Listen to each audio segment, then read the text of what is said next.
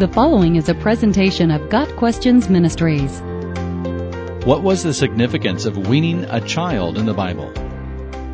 According to Jewish custom, the time when a child is weaned is cause for celebration.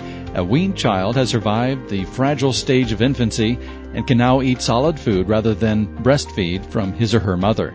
In Genesis 21 verse 8, we read, And the child grew and was weaned, and Abraham made a great feast on the day that Isaac was weaned. Though Ishmael laughed at the celebration, Isaac's parents considered this event an important occasion. They had a son who had survived the most difficult stage of childhood and could now eat on his own.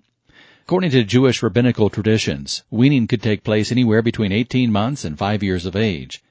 In one important biblical parallel, Samuel was weaned prior to being taken to Eli the priest to serve the Lord. 1 Samuel 1 verse 24 says, And when she had weaned him, she brought him to the house of the Lord at Shiloh. And the child was young. No exact age is given, but the weaning is mentioned and Samuel's youth is emphasized, so he was likely between two and four years old.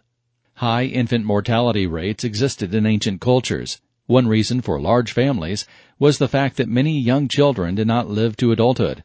Because of the risks that infants faced, the celebration of a child's weaning was a natural and important part of the culture. If a child had developed past the need for the physical support of a mother, then he or she had reached a new stage of life that greatly increased the likelihood of good health.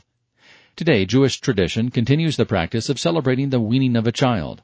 Psalm 104 is often read during this time. Part of that psalm says, Bless the Lord, O my soul. O Lord my God, you are very great.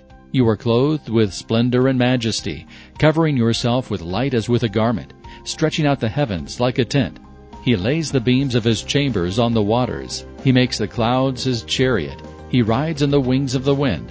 He makes his messengers winds, his ministers a flaming fire. Psalm 104, verses 1 through 4.